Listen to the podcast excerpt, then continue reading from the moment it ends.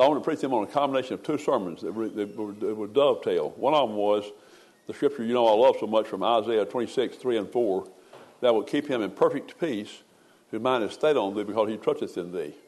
Trust ye in the Lord forever, for the Lord Jehovah, there's everlasting strength. So I talked about that a little bit, about what it means to keep your mind stayed on God. I talked about some of God's attributes. If we'll keep our mind fixed on God's attributes, that's staying your mind on God. And if you do that, then you'll have perfect peace. That will keep him, and I love that perfect peace in the Hebrew. That's shalom, shalom. You'll have peace, peace. That's the way they emphasize things in Hebrew language. So then, since the word Jehovah was mentioned, I knew that would dovetail into a sermon I also have preached here before on from Proverbs 18:10, that the name of the Lord is a strong tower, the righteous runs into it and is safe.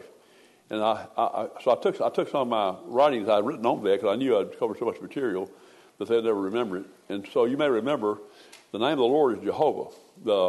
That's God's personal name. I wrote a pamphlet called Jehovah, the personal name of God. That's the name that it's a burning bush when Moses said, "Who shall send me? Who has sent me?" He said, "You tell him I am sent you." That's Jehovah. I am. Isn't that beautiful? They just get chill bumps. Tell him I am that I am. I'm the one who sent you. So one time in my studies, I was blessed to have a real fruitful time, and I discovered 10 combinations of the name Jehovah. And sometimes I use them in prayer. I won't give you all of them now, but Jehovah Jireh, we sing that sometimes. That's Jehovah who sees and provides. There's Jehovah Rohi, Jehovah my shepherd. We find that in the 23rd Psalm. And all these point to a different aspect of our great God. We know God has provided for us, hasn't he? We know Jehovah is our shepherd. And about shepherds, I think about shepherds. Three things I think about shepherds. They lead, they feed, they protect. We need all that. God leads us by the still waters. We make us lie down in green pastures. And you know how the 23rd Psalm beautifully goes. And then he also protects us because we, friends, have to remember we are helpless as sheep. We don't have the teeth and the claws the predators of this world have got. So we really can't come back at the enemy like the same way they come back at us. We don't really want to. We just can't do it. We got a soft heart. We love God, and we cannot be vicious like they are. But so we have to have a shepherd. Of course, he is our shepherd. He takes care of us. We trust him for that. And then Jehovah Rophi, that's the Jehovah the healer. He does. He promised, "I'll heal all your diseases." But we know, well, how come you're not going to heal will? Well, he may heal will. But what he really means there, ultimately, I'll heal all the diseases, and our glorified bodies will be healed. Sometimes God heals here. I've seen some examples of pretty amazing healing. I believe very much in anointing of oil and praying when people get sick. So I know I've even seen God do some of that, too, some healing there. He gave Lynn Bruce, I think, several more years because of that. One time over here in this house, I think Isaac might have been there, I'm not sure. And David Powell was here, and Lynn had this cancer, and so we went over and laid our hand on her and prayed for her.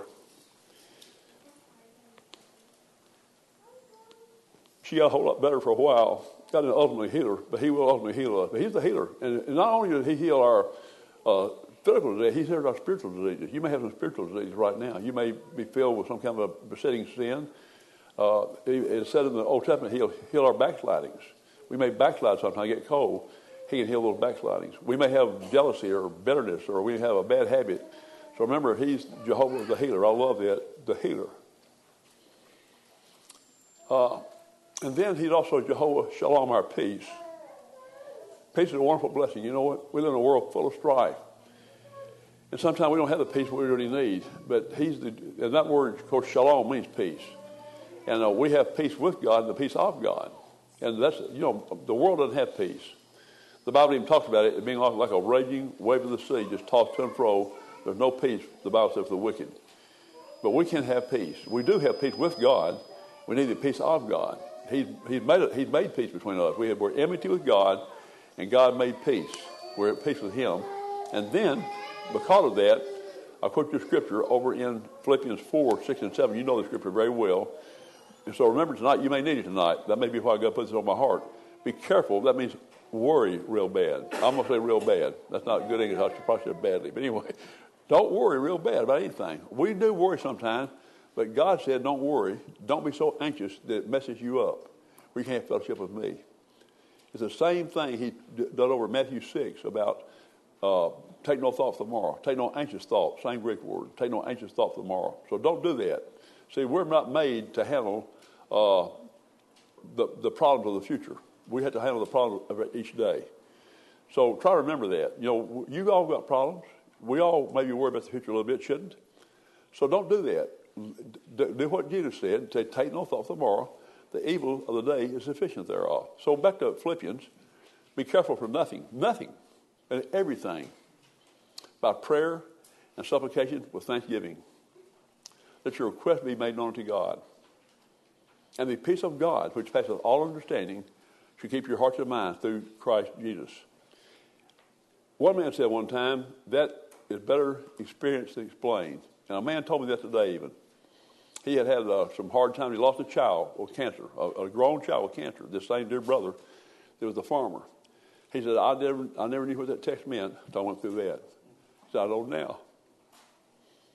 But the peace of God, the path of honor that he is like. And one of our examples is Sister Sandra Dean here. She amazes me. She has her ups and downs. She has those times she gets aggravated at God. We probably all do, shouldn't we do? But ultimately, she comes on the right side. She loves God. Even when she's talking and weeping, she says, isn't God so good? So whatever friends you face in life, and there may be some tragedy we don't even imagine. I hope not. I don't know what the future holds. But he said, I'll give you the peace of God that passes all understanding. You can't describe it. You just got to experience it. So anyway, he's Jehovah our peace. He's also Jehovah our righteousness. Now, all these got Hebrew words. I'm not going to try to give them to you right now. But Jehovah, you can get my pamphlet if you want it. I give you whatever church you want it. Jehovah our righteousness, and righteousness is justification. And the opposite of justification is condemnation. And right now, but God's word tells us in Romans chapter 8, verse 1, there's therefore now, that's right now, no condemnation to them which are Christ Jesus. Now, what that means is, I'm just as justified as I'll ever be. I'm not glorified yet. I'm still a sinner. But legally, in God's eyes, I'm just as justified as I'll ever be. Isn't that amazing? That's kind of hard to understand, isn't it? It says, it's as if I had never sinned. God declared me not guilty on the basis of what he had done with his son. And the Bible says we have the robe of righteousness. You're covered, my friend, the robe of righteousness. Remember that when you come to God in prayer. So I've said this lots of times. We're all Arminians by nature.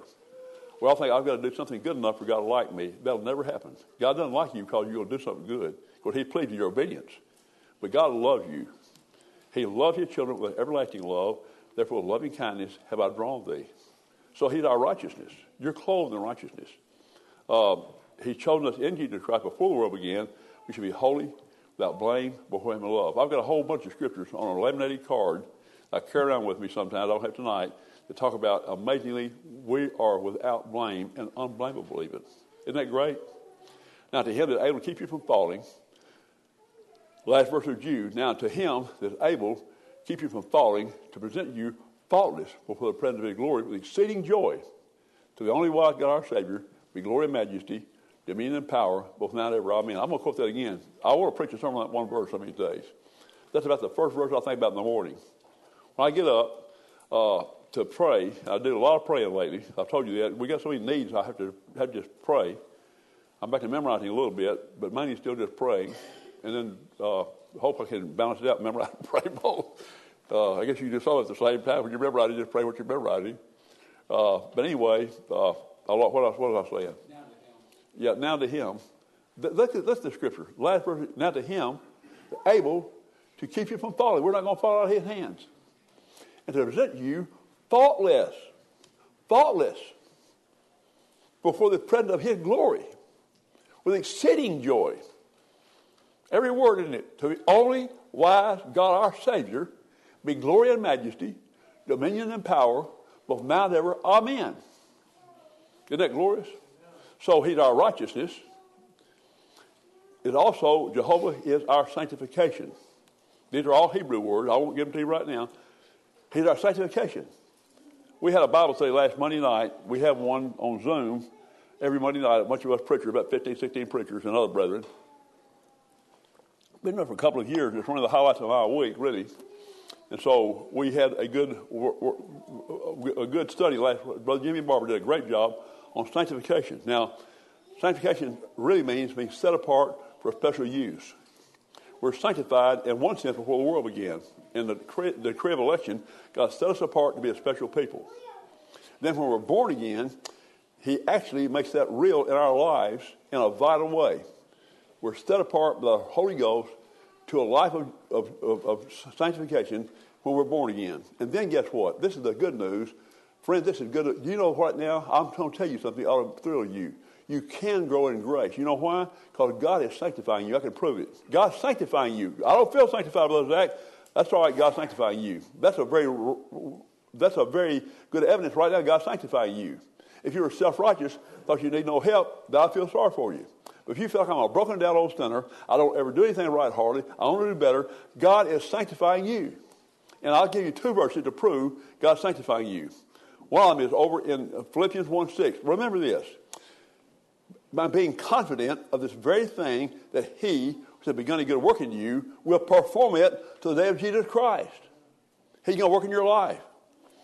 Now, here's how you can use that. That's the sword of the Spirit, which is the word of the Lord. Here's how you can use that. The next time you fall or stumble, you'll stumble, and you feel so bad, and the devil tells you, you can't get up again. You can call the devil a liar and take that and stick it in him.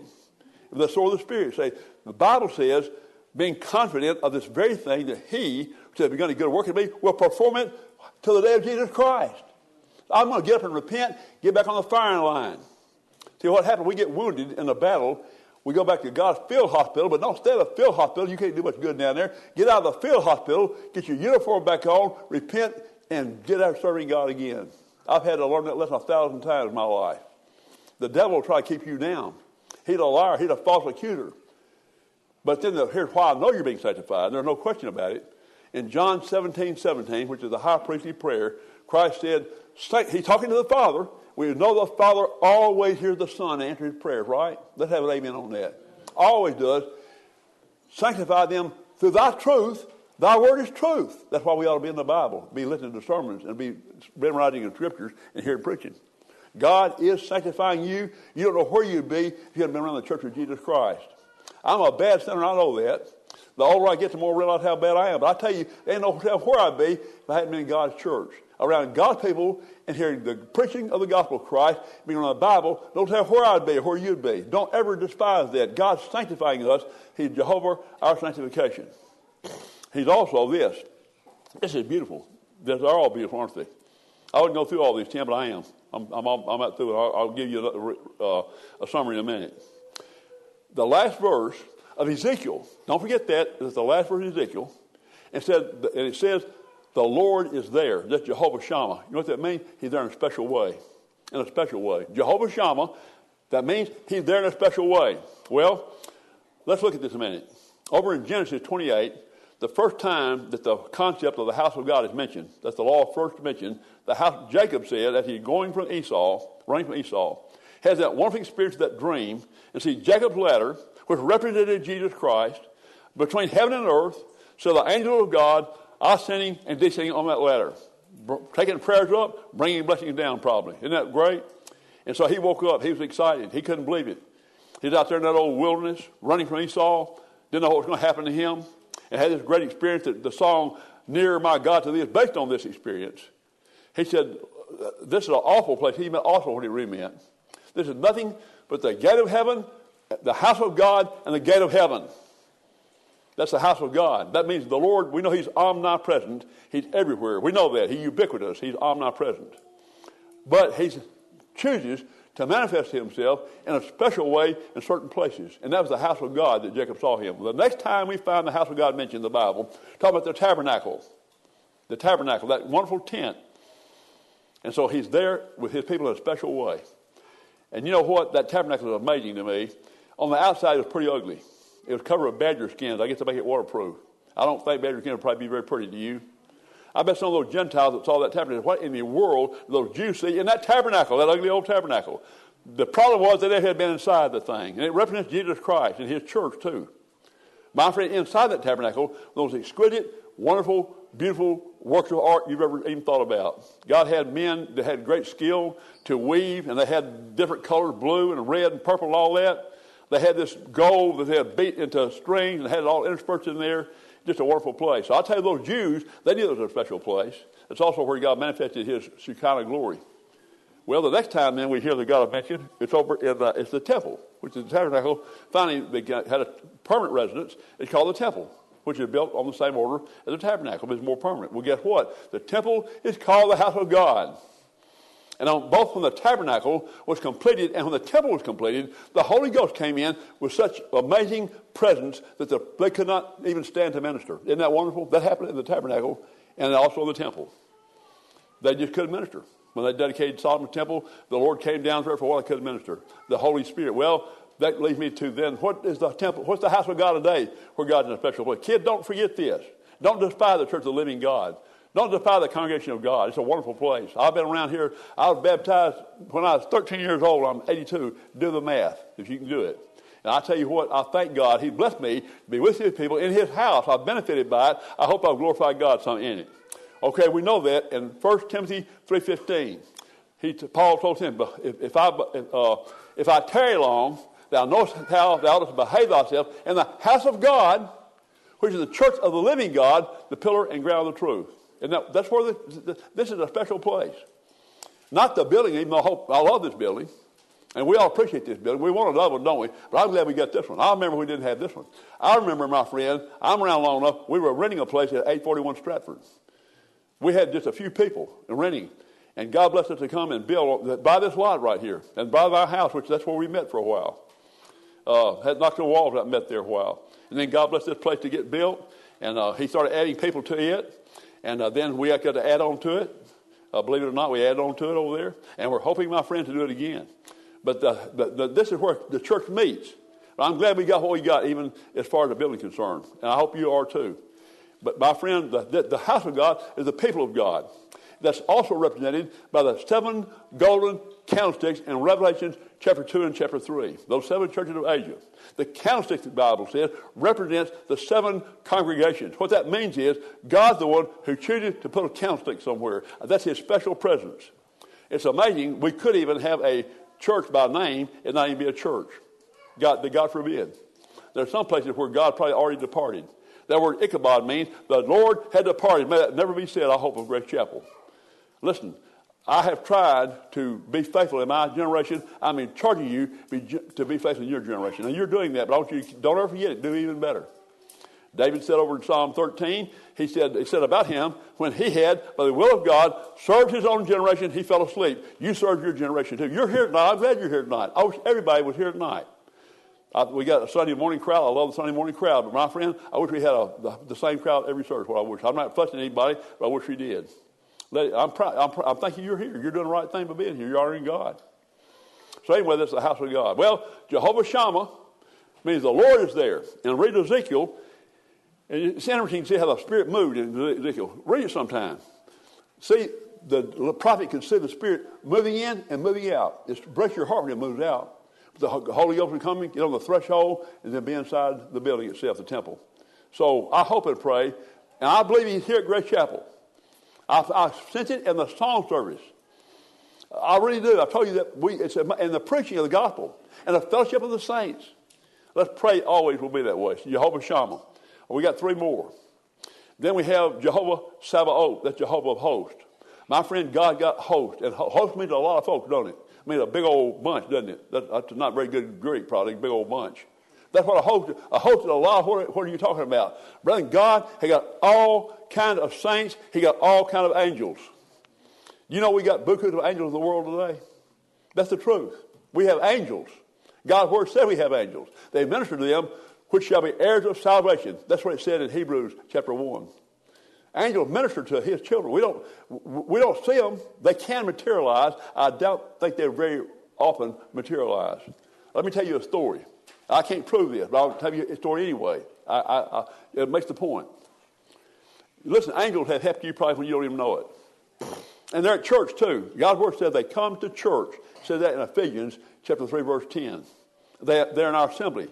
They witness the preaching of the gospel of the Lord Jesus Christ. When Judy and I We're not having been married very long. And Don Ellis called me that I knew. I just met him a time or two. He said, "Brother Zach, I'll never forget this." I picked the phone up on Theron Graham, and Brother Ellis said, "This is Don Ellis. Brother Zach, would you come over into Indiana and help us?" I was just shocked. It sounded like almost like the Apostle Paul. "Will you come over there?" So, "Will you come over and help us?" He saw that vision. They went to Philippi.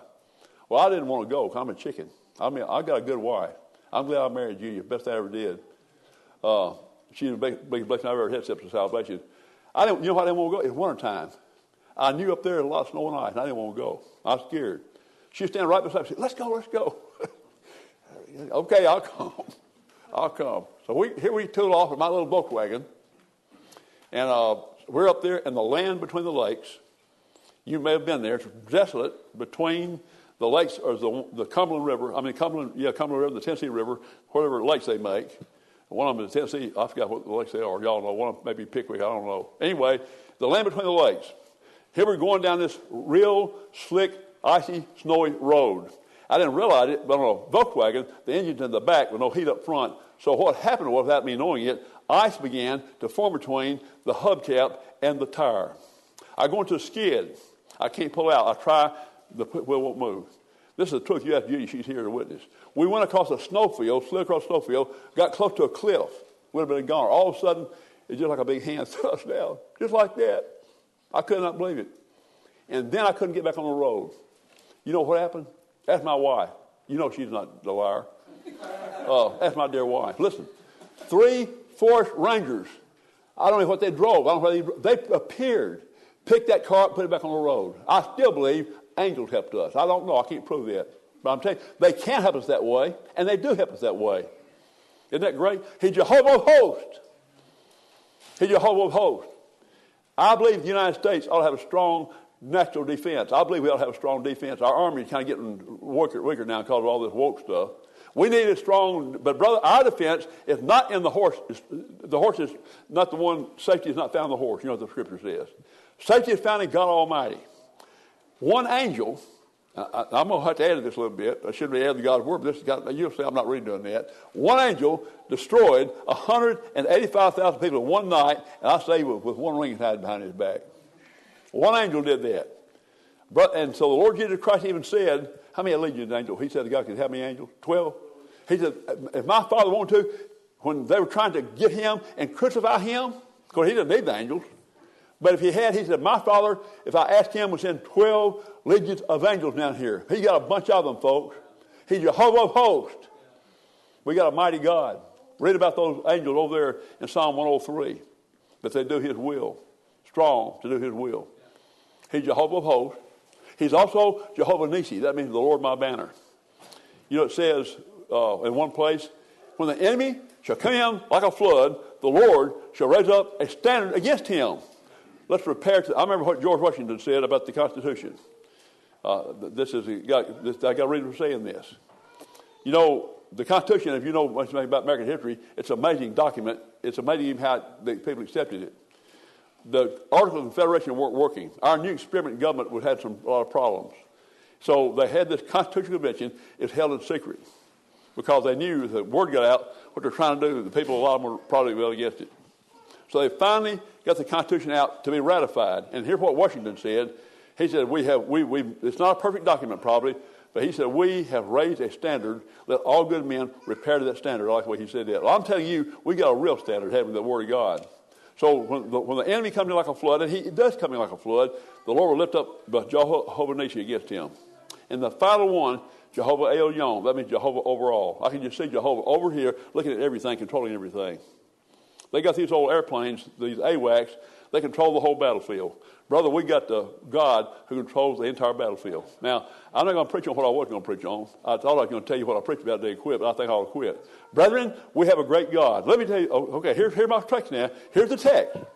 It's over in Proverbs 18:10. Get this now. The name of the Lord, that's Jehovah, is a strong tower. The righteous runs into it and is safe, runs that tower. Get some of these names down. Don't let it just be a mental exercise. Run into that tower tonight if you need it and be safe.